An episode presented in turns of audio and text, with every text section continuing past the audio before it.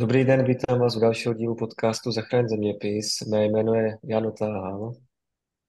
Dobrý den, mé jméno je Martin Jelínek a dneska je naším hostem Markéta Pravdová a rádi bychom vám dali, tak jako všem našim hostům, možnost, abyste se představila. Dobrý den. Dobrý den, děkuji za představení. Chtěla bych říct, že pracuji na základní škole akademika Hejrovského v Chomutově v Ústeckém kraji. Pracuji tam už od roku 2008, i když je pravda, že jsem měla šestiletou přestávku na mateřské dovolené. A zeměpis je mojí velkou vášní. Paradoxně nikoliv od základní školy, ale eh, od střední školy, kde mě svým výkladem pravděpodobně naprosto uchvátila paní profesorka Vaňková. A to natolik, že jsem si k narozeninám a Vánocům začala přát věci, jako bylo předplakné koktejlů a časopisu Lidé a země a v antikvariátech jsem začala nakupovat cestopisy. V knihovně po dědečkovi jsem objevila staré knihy od Zikmunda a Hanzelky, které mě vlastně inspirovaly pak i k psaní mojí diplomové práce, která byla právě na téma, jak využít tyto knihy v současné výuce. Takže ten zeměpis mě pak provázel vlastně i studiem na vysoké škole. Studovala jsem v Plzni na Západočeské univerzitě. Nejprve obor uh, tříletý ekonomická a regionální geografie. Tam musím říct, že ta ekonomie mě moc jako nebavila. To byl takový vedlejšák. A pak navazující magisterské studium v kombinaci teda s občanskou výchovou, kde i ta občanka hrála druhé housle a dodnes hraje. Uh, ten zeměpis je prostě takové velké prim. Současně vlastně po dobu studia na vysoké škole jsem každé prázdniny jezdila na tábory s dětským domovem v Chomutově, což si myslím, že velmi výrazně ovlivnilo jakoby můj přístup k dětem a vůbec pedagogické schopnosti, protože ta skladba těch dětí byla velmi náročná. Každý z nich si nesl prostě obrovský baťoch na zádech příběhu, který možná nikdo nechtěl ani slyšet a otvírat. Takže ten přístup musel být odlišný, velmi citlivý.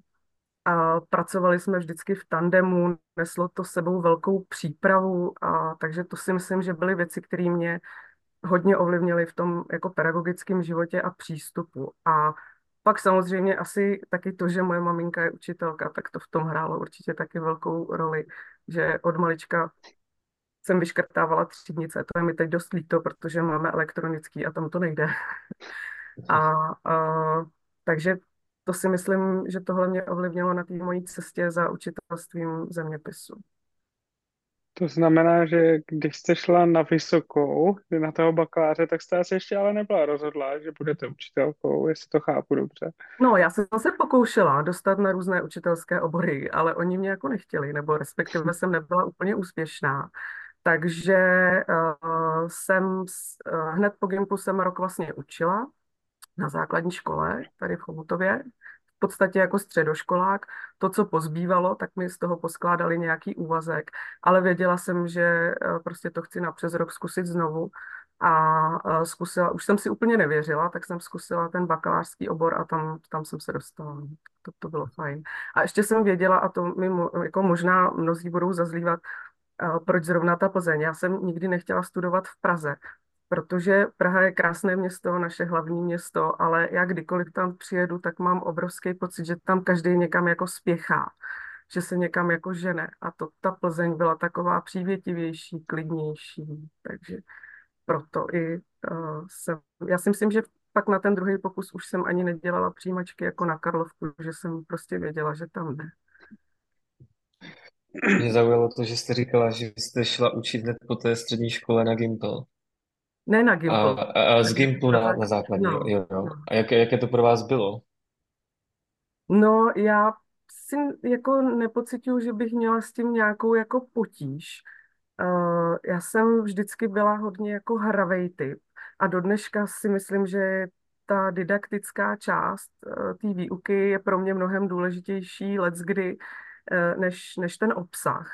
Takže my jsme si hodně hráli i tehdy. Já jsem pravděpodobně dělala věci, na které děti od jiných učitelů nebyly zvyklé. Takže na těch hodinách byl klid. Mám pocit, že si z toho i co odnesli a dodnes mě někteří uh, jako velmi srdečně zdraví a hlásí se, tak, tak věřím, že jsem nezanechala žádný, žádný jako, uh, v nich pedagogický neúspěch, no, že alespoň trošku je to někam, někam posunulo. Mhm, to bych klidně navázal, že my o vás víme z naší nějaké spolupráce, že jste velmi kreativní, eh, jak i sama říkáte. Tak mě by zajímalo, kde vlastně čerpáte inspiraci. No, eh, ona k té kreativitě taky vedla cesta, eh, kdy já se snažím o to, že, nebo uvědomuju si, že ne všem dětem se snaží, se, se daří zapamatovat si všechny věci z té výuky a e, snažím se hledat cesty, jak by to pro ně bylo jako uchopitelné, aby i oni mohli zažít úspěch. A proto e, a musím říct, že mě v tom hodně ovlivnil třeba, nebo ovlivnily i knihy pana Čapka, e, kde on mě v podstatě osvobodil od nutnosti jako hodnotit vždycky jenom ten výkon nebo ty znalosti a zaměřit se i na uh, nějaké ty soft skills, jak on velmi často říká. A uh, myslím si, že postupem času se to učí i ty děti a je jim to pohodlný. Dneska po konci vždycky nějaké velké kapitoly, teďka třeba v sedmičce končíme Afriku, tak dostávají na výběr. Buď můžou psát velký test, tak jak jsou zvyklí, a jsou děti, které to tak chtějí, kterým to vyhovuje. A z počtu 28 dětí ve třídě třeba 4-6 řeknou, že raději chtějí psát test a ti druzí dostanou vždycky nějakou alternativu, nějaké velké závěrečné práce, která podle mě ve finále jim zabere mnohem víc času, než kdyby se učili na ten test, ale zároveň si i myslím, že jim to možná dá víc, než to biflování z toho sešitu. Tak sedmáci teď jako tu alternativu dostali tvorbu okýnkové mapy Afriky, kdy uh, asi všichni znáte, pokud máte malé děti, ty knížky, jak prstíkem otvírají ta okýnka, uh, kde najdou buď obrázek nebo nějakou zajímavost. Uh, dali jsme dohromady 16 uh, různých témat, uh, co by se tam mohlo skrývat, ta si rozlosovali a těším se, co mi příští týden ve středu uh, se sejde, protože to je vždycky pak jako velká, velká radost a i oni vzájemně si to rádi pak prohlíží, takže to je fajn. Inspiraci, kde Mhm. hledám inspiraci, eh, zněla ta otázka. Já možná Mm, jenom ještě vám do toho skočím a zeptal bych se, chápu to jenom dobře z toho, že na tom vlastně pracují primárně doma, anebo ve škole na té okýnkové mapě, tady konkrétně v tomto eh, případě. Konkrétně v tomto případě budou pracovat doma. Mhm. Eh, Na některých těch kreativních projektech pracujeme ve škole. Dělali jsme třeba eh, vlastně modelování povrchu Afriky, to děláme ve škole. Eh, Když pracují ve dvojicích nebo v nějaké více, vícepočetné skupince, tak eh, většinou si dáváme hodinu nebo dvě na to, aby mohli pracovat ve škole, protože současné děti, nevím jak ty vaše, ale ty naše ano, jsou tak vytížené po odpolednách, že velmi těžko hledají ten společný čas, který by tomu jako mohli věnovat. Takže dostávají prostor eh, ve škole a Lec kdy ale pak sami řeknou, že si to třeba vemou domů, že ještě tam chtějí něco dopilovat, že jim ten čas na to nestačil. Takže je to taková kombinace. Ale tohle zpracovávají samostatně a domluvili jsme se, že to budou dělat doma. Mhm. A jak máte uh, zpracované, jak to pak vlastně hodnotíte, když donesou ty mapy? Aha. Uh, hodnotíme to společně uh, takovým jakoby rozhovorem nad tou jejich prací, kdy chci vědět, že oni opravdu ví, co, co tam mají zapsáno, proč to tam dali, aby si to uměli obhájit, odůvodnit. A uh, z pravidla ale uh, se tahle práce dá hodnotit jenom splnil a nesplnil protože ne každý má třeba výtvarný nadání tak, aby jako uchvátilo, ale přesto to udělal na, na maximum svých schopností. Takže pokud si s tím tu práci dají a tu práci přinesou, tak ji považuji většinou za splněnou, pokud tam nejsou nějaké jako hrubé faktické chyby třeba. Hm. Když bychom se vrátili k té inspiraci, tak třeba ty okýnka, to vás napadlo vás, nebo jste to někde viděla? Uh, neviděla, tohle třeba napadlo Hm. mě. Já už jsem to s jedním ročníkem dělala kdysi uh, dávno, asi ještě před mateřskou možná. A mělo to docela úspěch, takže Uh, teď tak jako oprašuju uh, ty informa nebo tyhle ty projekty a snažím se vždycky vymyslet nějakou alternativu k tomu testu. No, spousta lidí třeba zkouší stále ještě u tabule. To já jsem hned na první hodině řekla dětem, že dělat nebudu, že sama jsem to jako dítě neměla ráda. A neměla jsem ráda ani ten pocit, když byl zkoušený někdo jiný a různě se tam jako kroutil, žmoul si ty kapsy a nervózně. A, takže to, to třeba nedělám. V podstatě podle mě jediné, co jako zachovávám z, z toho testování paměti, jsou jako slepé mapy. Tam si myslím, že je potřeba, aby opravdu věděli, kde co je, obzvlášť třeba v Evropě.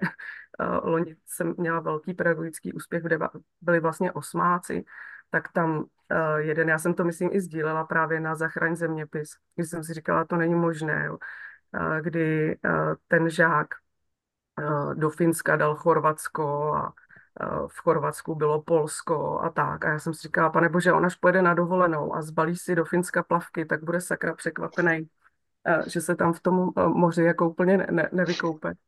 Tak to jsou věci, které myslím obecně, že, že víc bych chtěla jako ustoupit od toho memorování a spaní informací a spíš ty děti učit, jak ty informace získávat, kde je ověřovat, to si myslím, že je důležité, a ideální varianta pro mě je, že když zazní nějaká jako zeměpisná informace, že se jim v hlavě objeví nějaký rozcestník, nějaký signál, že budou vědět, kam kouknout, eh, kam se směřovat, o čem je řeč a už si jenom dohledají, co je potřeba. Tak asi tak. Aha. Já bych se vrátil možná k té inspiraci. Tak kde vlastně na tyto aktivity čerpat inspiraci? Protože ty většinou nenajdeme v učebnici, uh, tak kde čerpat? No, já jsem si tady udělala poznámku, že inspirace si mě hledá sama. Uh, jednak uh, samozřejmě internet, to je uh, velik, veliká banka různých nápadů. Někdy se možná bojíme toho použít něco, co si myslíme, že by se líbilo malým dětem, že pro ty větší už to není, ale oni si pořád rádi hrajou a tvoří. A výbornou inspirací a takovým velkým nebo velkou oporou pro mě byly stránky vlastně Petra Farárika, Lepší geografia, které sice jsou ve slovenštině, ale vůbec to nevadí. A tam si myslím, že se mísí právě spousta jako té zeměpisné práce různého druhu, ať je to práce s mapou, ať je to ta kreativní práce, práce s daty, s textem, tak e, ty jsou opravdu za mě výborné. Velkou inspirací jsou i třeba moji kolegové, nejenom zeměpisáři, ale i třeba kolegové učící jiný předmět, kdy dělají třeba něco, na základě čeho mě jako napadne něco, co by se dalo z toho použít v zeměpise nebo realizovat nějakým způsobem eh, v zeměpise. Uh, nevím, teďka třeba v poslední době se mi hodně líbí uh, na Facebooku, facebookové stránky mluví jen jeden, dělá to pan Vavřín a má tam i vlastně tři soubory prací, které jsou víceméně zeměpisné zabývají se výjimečnými místy, pak jsou tam světové úniky ze slavných vězení a divy světa. A jsou to vlastně texty, které si děti přečtou a na závěr je vždycky taková tabulka pravda lež, kdy oni mají rozhodovat na základě toho, co se dozvěděli v tom textu. Někdy i dohledávají třeba konec u těch útěků. Tak tady musím říct, že se mi skutečně podařilo infiltrovat tyhle materiály našim češtinářkám, které je hojně jako používají. Takže jsem ten zemis tam takhle propagovala. A vůbec ta čtenářská gramotnost je špatná. A nejenom ale u dětí, někdy mám pocit, že i my ten text tak jako rychle hltáme, že si z něj nezapamatujeme nebo ne, ne, ne neutkví v nás úplně všechno to, co by mělo. A, takže za tohle jsem ráda. A si myslím, že zeměpis je jako stvořený k tomu, aby a, byl to propojkou mezi různými předměty. V podstatě mě vlastně asi nenapadá předmět, na který by se nedal navázat. I třeba s tělocvikem. Dělávali jsme u nás ve škole v rámci nebo po probrání Jižní Ameriky jsme zvali tanečnice z taneční školy, které děti vyučovaly dvě hodiny latinskoamerické tance. Takže myslím si, že opravdu se to dá propojit s čímkoliv a v tom je právě krása toho zeměpisu. On je stvořený podle mě pro tandemovou výuku, a projektové dny a může být tím pojítkem vlastně celé školy. Hmm, super. Mě tak napadlo, když jsem vás poslouchal, jestli i třeba učebnice mi používáte, nebo jaký na ně máte názor. No, uh, učebnice používám. Používám je, uh, když dělám přípravy hlavně, aby, uh, když by děti se chtěly doma na něco kouknout, něco třeba ve škole nestihly, tak aby tam tu informaci našli. Ale je pravda, a to musím přiznat eh, kriticky, že i vlastně v hodnocení od dětí, které si nechávám psát vždycky v pololetí a na konci, tak to bylo jako výtka, že paní učitelko, my ty učebnice nosíme, ale vlastně s nimi vůbec nepracujeme. Uh, tak uh, to je můj takový bubák v hlavě zdvižený prst, že si říkám, uh, že to budu alespoň čas od času jako zapojovat ale většinou mám připravený takové aktivity, které s tou učebnicí úplně nesouvisí a pak na ní prostě vždycky nějak nezbyde čas. Nevím. Ale rozhodně uh, tohle je moje slabá stránka s učebnicí a dětmi nepracuju. Pracuju s ní doma, ale v hodinách ji úplně často nezapomínám. Já bych se chtěla zeptat, abyste mluvila o propojení s jinými předměty, aha, projektové dny a tak dále, tak eh, jestli vám se to třeba ve škole daří, tak to propojovat napříč těmi předměty a co je podle vás klíčem k tomu, aby to fungovalo? No, uh, určitě velkou hru, roli hraje podporující vedení nebo podpora od vedení, ta vůbec možnost uh, něco takového realizovat, což u nás je. A pak si také myslím, že hodně záleží na tom, jak si sednou ti kolegové. My jsme uh, dělali tandemovou výuku. Za mě konkrétně s matematikou jsme dělali, ale už je to delší dobu, na obyvatelstvo Afriky. Uh, vycházelo to vlastně z různých statistických dat. A myslím si, že uh, to bylo inspirováno právě lekcí, kterou, která je připravená na lepší geografii, že to byla jakoby Petrova hodina. A pak jsme dělali s angličtinou po Spojených státech amerických, kolega angličtinář vlastně sám procestoval národní parky Spojených států, takže on vykládal v angličtině a ukazoval k tomu svoje fotky, což je úplně jakoby super. No, to jsou asi dva, které mě napadají teď, jakože pak jsem mluvila i o tom, o tom tělocviku. To bylo součástí vlastně takových dvou projektových dní, jmenovalo se to Americké dny.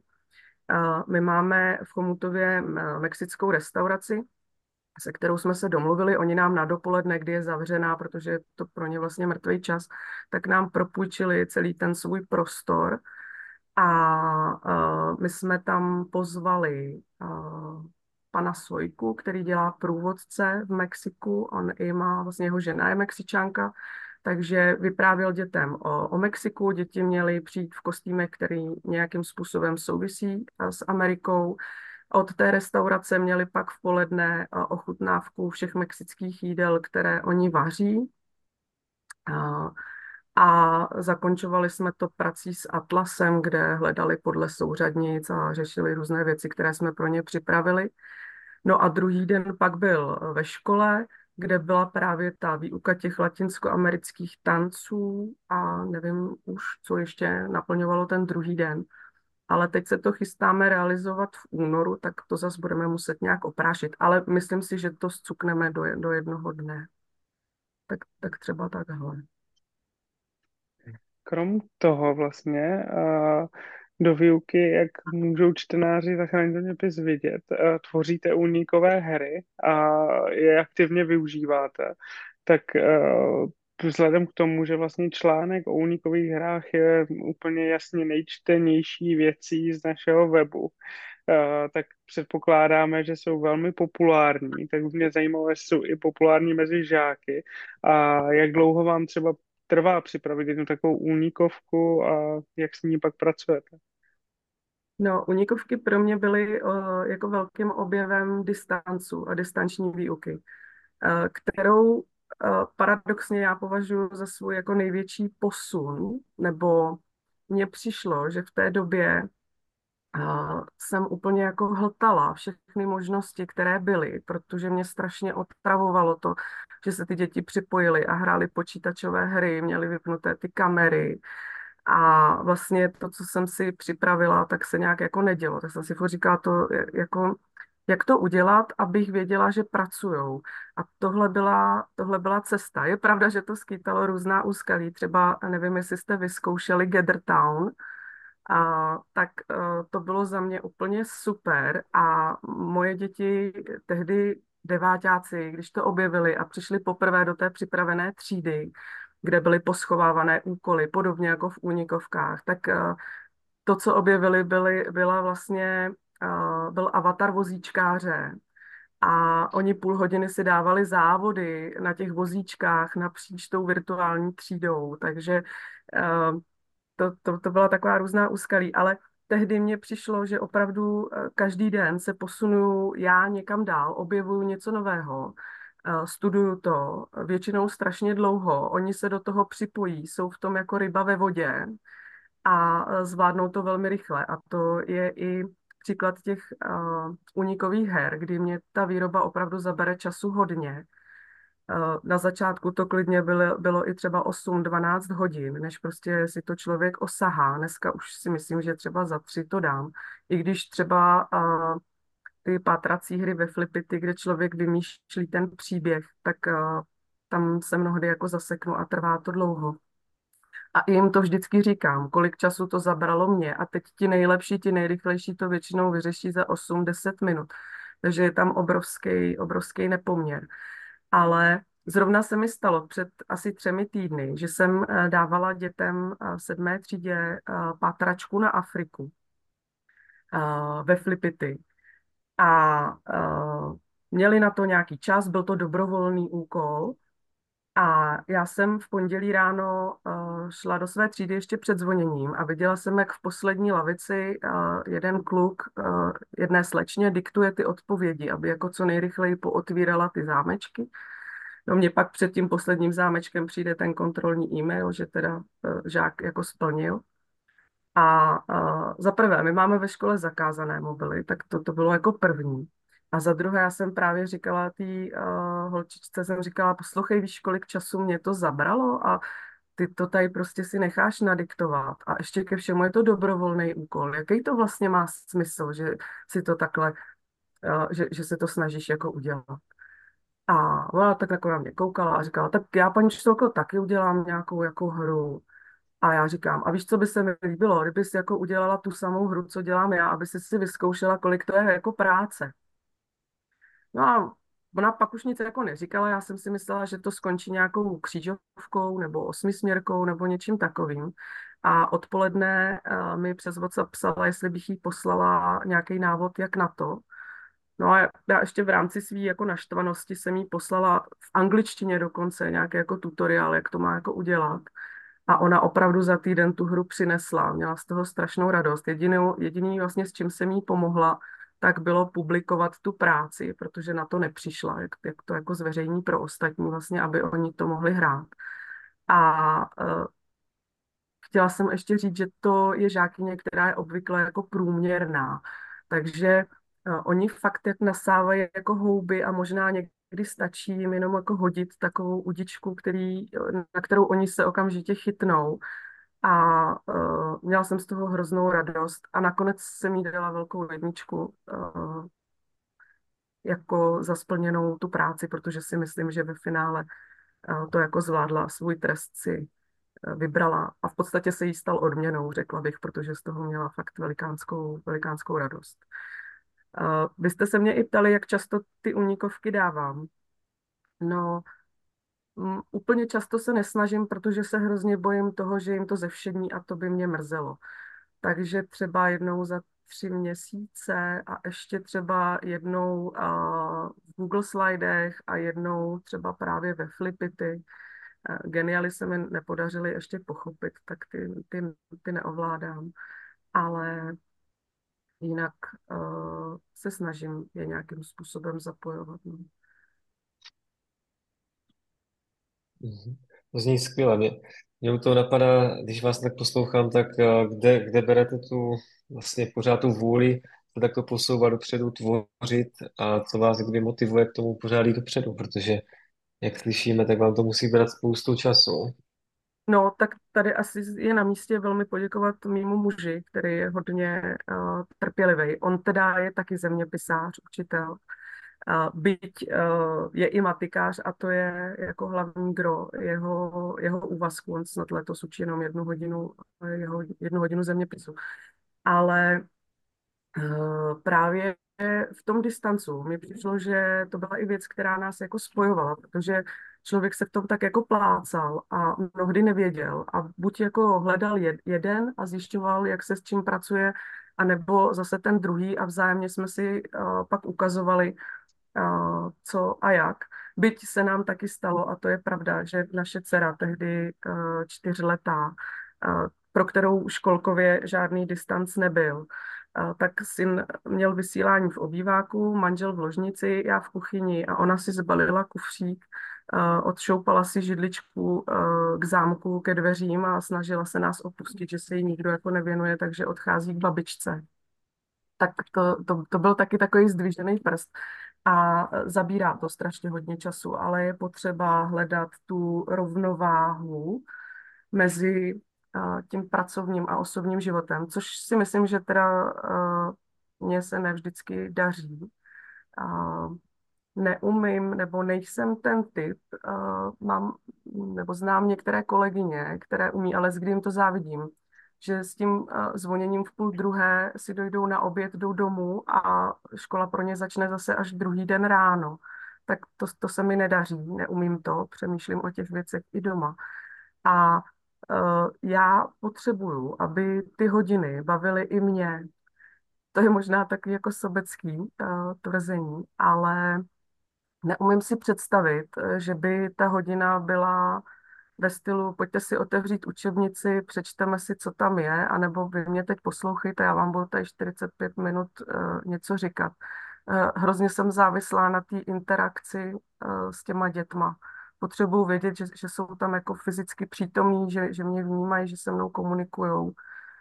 A to je možná ten, ten motor. No. Je pravda, že ve většině případů se mi ta vynaložená energie vrací, a což je pozitivní motivace, kterou mám a to, to co mě žene dál. Ale najít tu rovnováhu mezi tím pracovním a osobním životem, což si myslím, že zrovna vy dva asi znáte velmi dobře vzhledem ke všem projektům, které děláte.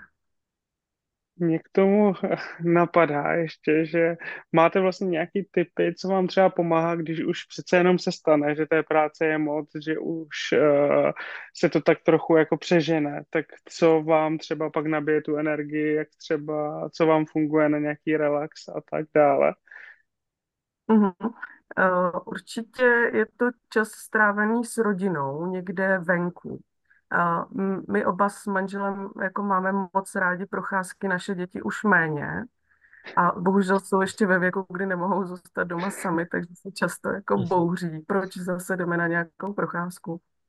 Ale teďka my jsme tady měli velký uh, příval sněhu, což bylo skvělé. Kousíček vlastně za Chomutovem, nebo součástí Chomutova je i Bezručovo údolí, což je nádherná oblast, takovej osmikilometrový mírný kopeček, prostě v podstatě neznatelný, který se zasněžil natolik, že v něm město protáhlo běžeckou stopu pro běžky. Takže jsme, a to děti baví, to je fajn. Takže jsme uh, odpoledne a teď o víkendu jsme vlastně byli v pátek, v sobotu i v neděli, uh, přestože tu byla inverze, tak, tak jsme byli venku. Tak ten určitě ten pohyb a, a prostě být někde venku v přírodě a procházet se, mít jakoby vypnuto a jenom vnímat to, co je kolem, nebo se bavit tak, jak to zrovna přijde člověku na jazyk. No. Tak to je, to je určitě způsob relaxu. No a večer knihy, to si nechávám jako svůj čas pro knihu, že manžel většinou kouká na nějaký sport, on je velký sportovní fanda a já si prostě zalezu s knížkou. A ideálně eh, neodbornou, protože Mhm. To jsem se právě chtěl zeptat a chtěl jsem trochu oklikou se vrátit na úplný začátek, když jsem mluvila právě o cestopisech, které jste pak zpracovávala v diplomce. Tak jestli jste ještě u toho zůstala a stále je využíváte v těch hodinách, anebo už z toho sešlo? No, spíš dávám dětem taková jako doporučení, eh, co třeba by stálo za přečtení. Byť třeba Zikmund s Hanzelkou eh, tou svojí velikostí řadu dětí jako odradí. Ale myslím, že mám na Jižní Ameriku, mám udělaný v Google Maps a mám vytvořenou vrstvu, Eh, kam jsem přidala eh, právě fotografie eh, Zikmunda a Hanzelky a jsou tam i úryvky z té jejich knihy a oni mají zjišťovat jako různé informace, tak spíš touhle formou. Mně dneska přijde totiž, že některé děti se těch knih jako bojí, nebo ono, že jo, to zabere víc času číst tu knihu a hledat nějakou informaci, než prostě si ji někde vygooglit. Proto třeba, i když uh, zadávám referáty, nebo když mají tu možnost dělat referát, tak uh, trvám na tom, že, protože chci, aby uváděli zdroje, tak trvám na tom, že jako zdroje budou uvedeny minimálně dvě knihy, uh, jako fyzické nějaké. Takže uh, spíš touhle cestou. No, já sama se k cestopisům teď úplně jako nedostávám. Přemýšlím, co jsem četla naposledy za cestopis, ale teďka si jako ujíždím na severský Krymy, takže to je, je to trošku, trošku Ta by, jinde. ta by se třeba taky dala nějakým způsobem využít, možná. Jo, jo, určitě, určitě. My vám moc děkujeme za váš čas, bylo to skvělé. Věříme, že i pro vás to bylo, eh, pro naše posluchače, inspirativní. A moc vám děkujeme za váš čas a myšlenky. Děkuji za pozvání. A děkujeme taky za to, co děláte, že i sdílíte s ostatníma, což je podle mě velmi důležité, to nejenom vytvořit, ale taky jak kdyby nazdílet a nenechat si to pro sebe, což, což si velmi ceníme a děkujeme vám i za to.